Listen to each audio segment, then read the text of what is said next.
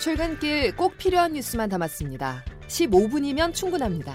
CBS 김덕기의 아침 뉴스가 전해드리는 뉴스 속속.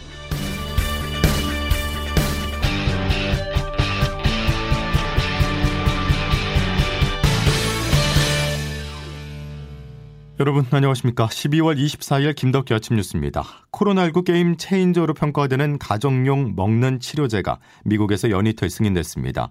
화이자에 이어서 머크사의 경구용 치료제인데요. 국내 신규 확진자가 7천 명 안팎을 기록하고 있는 만큼 판도가 바뀔 수만 있다면 크리스마스의 선물이 될 거란 기대가 나옵니다. 식약처는 긴급 사용 승인을 다음 주 안에 마칠 계획입니다. 첫 소식 장성주 기자입니다.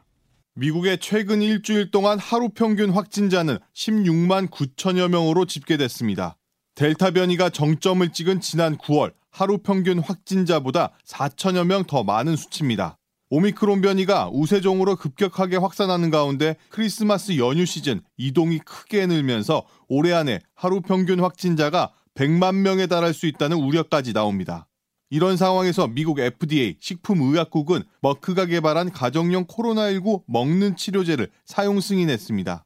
앞서 승인된 화이자의 먹는 치료제는 입원과 사망 위험을 90%까지 예방하는 효과가 있습니다. 반면 머크의 치료제는 같은 효과가 30%로 크게 낮습니다. 또 18세 이하의 환자는 성장에 영향을 미칠 수 있는 탓에 사용 대상에서 제외됐고 남녀 모두 약 복용 이후 한동안 피임을 해야 합니다. 한편 우리나라도 이르면 다음 주 화이자의 먹는 치료제에 대한 긴급 사용 승인 여부를 결정합니다. 현재 확보한 먹는 치료제는 모두 27만 명분으로 추가 구매 계약을 추진 중인 가운데 빠르면 다음 달부터 3만 명이 넘는 재택 치료자들이 사용할 수 있을 전망입니다. CBS 뉴스 장성주입니다. 코로나 사태에 반전이 필요한 이유는 많지만 특히 자영업자들을 보면 한시가 급합니다. 비주로 버티고 있는 한계 상황이 이어지면서 자영업자들의 대출이 1년 새 14% 이상 늘어났는데요. 제2금융권 대출도 큰 폭으로 증가했습니다. 조태임 기자가 취재했습니다. 한 달여 만에 다시 시작된 사회적 거리두기에 자영업자들은 애가 타들어갑니다. 장사하는 게 죄입니까? 시간 제한, 인원 제한으로 저희 손실액은 이제 누적될 만큼 누적이 수입은 크게 줄었지만 매달 월세와 인건비는 고정적으로 나가다 보니 버티기 위해서는 대출에 의지할 수밖에 없습니다. 실제 한국은행 금융안정 보고서에 따르면 9월 말 기준 자영업자 평균 대출액은 3억 5천만 원으로 비자영업자 9천만 원과 비교할 때 4배 정도 많습니다. 특히 우려스러운 건 은행권 대출 증가율이 올 3분기 기준 11.3%인데 상대적으로 금리가 높은 제2금융권 등 비은행권 대출 증가율은 19.8%로 높다는 겁니다. 지금까지는 대출로 버텨왔지만 코로나19 장기화로 자영업자의 채무 상환 능력이 악화될 수밖에 없는 상황. 정부는 우선 급한 불을 끄기 위해 다음 주 월요일부터 소기업 소상공인 약 320만 개사에 100만 원씩 방역 지원금을 지급합니다. 소상공인들은 피해를 해결하기엔 역부족이라며 반발하고 있습니다. 자영업자들은 사상 처음으로 전국적 단위의 집단 휴업을 추진하고 있습니다. 오늘 집단 휴업 여부 찬반 투표 결과를 발표하는데 집단 휴업이 실제 이뤄질 경우 사회적 혼란도 커질 것으로 보입니다. CBS 뉴스 조태임입니다. 소상공인들을 위한 지원책은 하나 더 있습니다. 정부가 영세 자영업자들의 카드 수수료율을 최대 40% 낮추기로 했는데요. 구체적으로 연매출 3억 원 이하 영세 가맹점의 수수료는 0.8%에서 0.5%로 인하됩니다. 연매출 3억 원 초과 30억 원 이하 가맹점 60만 곳도 매출액 구간에 따라서 수수료 부담을 기존보다 6에서 15%가량 덜게 됐습니다. 비대면이 활성화된 코로나 시대에 그나마 우리 생활이 순조롭게 이어질 수 있는 것은 택배업이 발달한 덕분입니다. 그런데 국내 택배업 점유율 1위인 CJ 대한통운이 다음 주 화요일부터 무기한 총파업에 들어갑니다. 파업에 들어갈 수밖에 없는 상황에 처해 있고 이에 따라서 이제 국민 여러분들이 많은 불편이 예상됩니다. 노조 측은 택배비를 올렸음에도 여전히 처우가 열악하다는 입장인데요. 택배요금 인상으로 발생한 초과 이윤 분배를 요구하고 있습니다. 물류업계는 통상 연말연시 성수기에 택배 물량이 평소 대비 40% 이상 급증해 노조가 다음 주 파업을 강행할 경우 택배 대란이 불가피하다고 보고 있습니다. 정치권 소식으로 이어가겠습니다.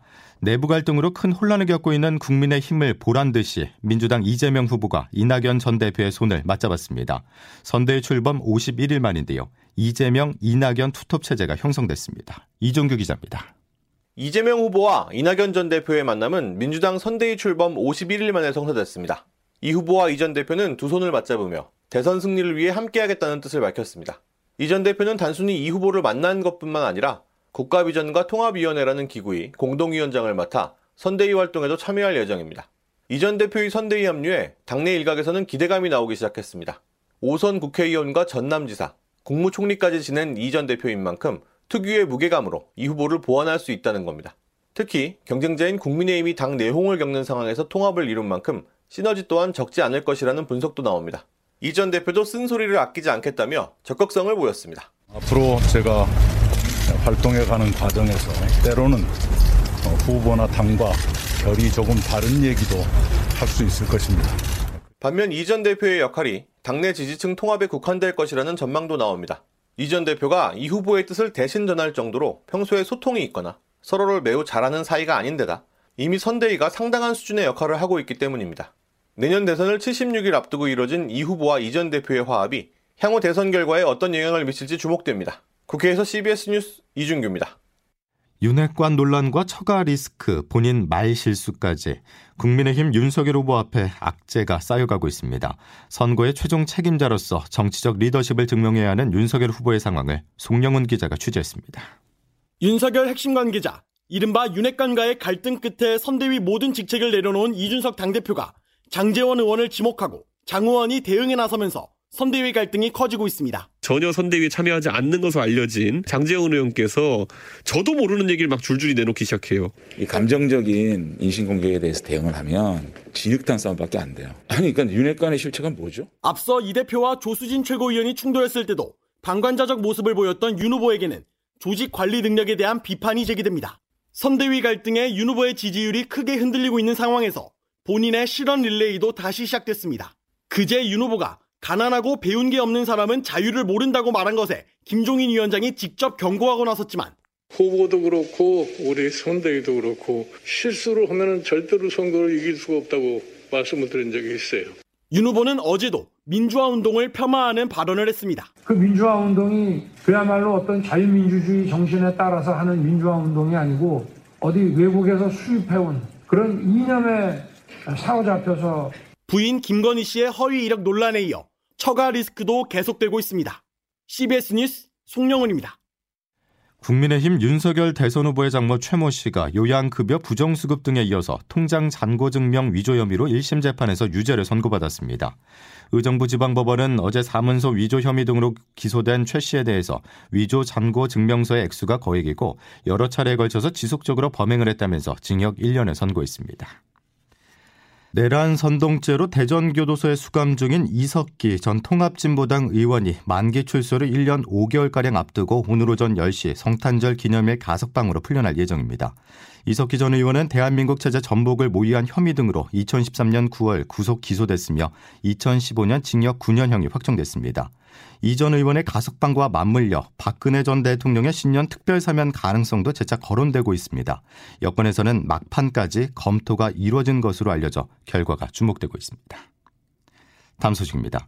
강도 높은 대출 규제의 금리 인상, 겨울 비수기가 겹치면서 부동산 거래 절벽이 이어지고 있습니다. 여기에 정치권까지 나서 현 정부와 다른 정책을 언급하고 있어서 시장 불안이 가중되고 있다는 분석인데요. 그럼에도 불구하고 이사를 가야 하는 예정자들은 답답하기만 한 상황입니다. 김수영 기자가 취재했습니다. 서울에 살고 있는 30대 직장인 A씨는 요즘 하루 종일 휴대전화를 손에 꼭 쥐고 있습니다. 지금 살고 있는 집에 전세 보증금을 받아서 내년 초 입주하는 아파트에 잔금을 내야 하는데 집주인이 집을 내놓은 지 두 달이 지났지만 보러 오겠다는 연락은 단 한 번도 없었기 때문입니다. A씨는 입주 전까지 전세금을 돌려받지 못하면 집주인을 상대로 소송을 진행할 준비까지 하고 있습니다. 각종 부동산 규제에 비수기가 겹치며 얼어붙은 시장의 한파가 매서운 가운데 정치권까지 관련 정책을 저울질하며 불확실성을 더하고 있습니다. 여당 내에서 세금 완화 등 정책 변화를 예고하면 청와대와 정부가 즉시 반대 입장을 표명하고 여당은 다음 정부로 넘기겠다고 입장을 바꾸는 핑퐁 게임 양상이 이어지면서 안 그래도 얼어붙은 시장은 눈치 보기 장세까지 더해져 매매와 전세 거래 모두 올스톱된 상태입니다. 이사 갈 집을 미리 마련해둬서 사는 집을 팔거나 전세 보증금을 돌려받아야 하는 사람의 속만 타들어가고 있습니다. 서울 강서구 부동산 관계자입니다. 24평은 3천 내리셨고 34평은 5천 내리셨고 내년 대선 전까지는 이런 거래 절벽 상황이 이어질 것으로 보이는 가운데 이사 예정자들의 시름은 깊어질 전망입니다. CBS 뉴스 김수영입니다. 서울 용산구 한남동 파르크 한남의 전용 면적 268.95제곱미터가 최근 120억 원에 팔려 아파트 역대 최고 매매가를 경신했습니다. 앞서 지난달 서울 송파구 신천동의 오피스텔인 롯데 시그니엘 레지던스 전용 면적 489.79제곱미터는 245억 원에 실거래돼 공동주택 역대 최고가를 기록했습니다. 김덕기 아침 뉴스 여러분 함께하고 계십니다. 자, 오후부터 강추위가 찾아온다는 전망인데요. 기상청 연결해서 자세한 날씨 알아보겠습니다. 김수진 기상 리포터. 네, 기상청입니다. 예, 성탄절 추위가 걱정입니다. 네, 올해는 강력한 성탄 한파가 찾아올 것으로 보이는데요. 오늘 낮부터 북쪽에 매우 강한 한기가 내려오면서 찬바람을 동반한 매서운 추위가 시작되겠습니다. 따라서 오늘 서울의 한낮 기온 영상 2도에 머물겠고 춘천 3도, 청주 5도, 광주 대구 10도의 분포가 예상되는 가운데 칼바람이 불면서 체감 추위는 한층 더 심하겠습니다. 특히 성탄절인 내일 서울이 영하 14도, 한낮 기온도 영하 8도까지 떨어지는데 그치 떨어질 것으로 보이고요. 주일인 모레는 서울이 영하 16도까지 떨어 떨어지는 등 올겨울 들어 가장 강력한 한파가 찾아올 것으로 보여서 추위에 대한 대비 단단히 해주셔야겠습니다. 자, 김수진 리포터. 네. 눈도 많이 내린다고요. 네, 그렇습니다. 오늘 내일 눈 소식도 들어 있는데요. 일단 오늘은 주로 아침에 경기 북부, 강원 북부를 시작으로 낮에는 경기 동부와 강원도, 제주 지역까지 눈이 점차 확대돼서 내리겠고요.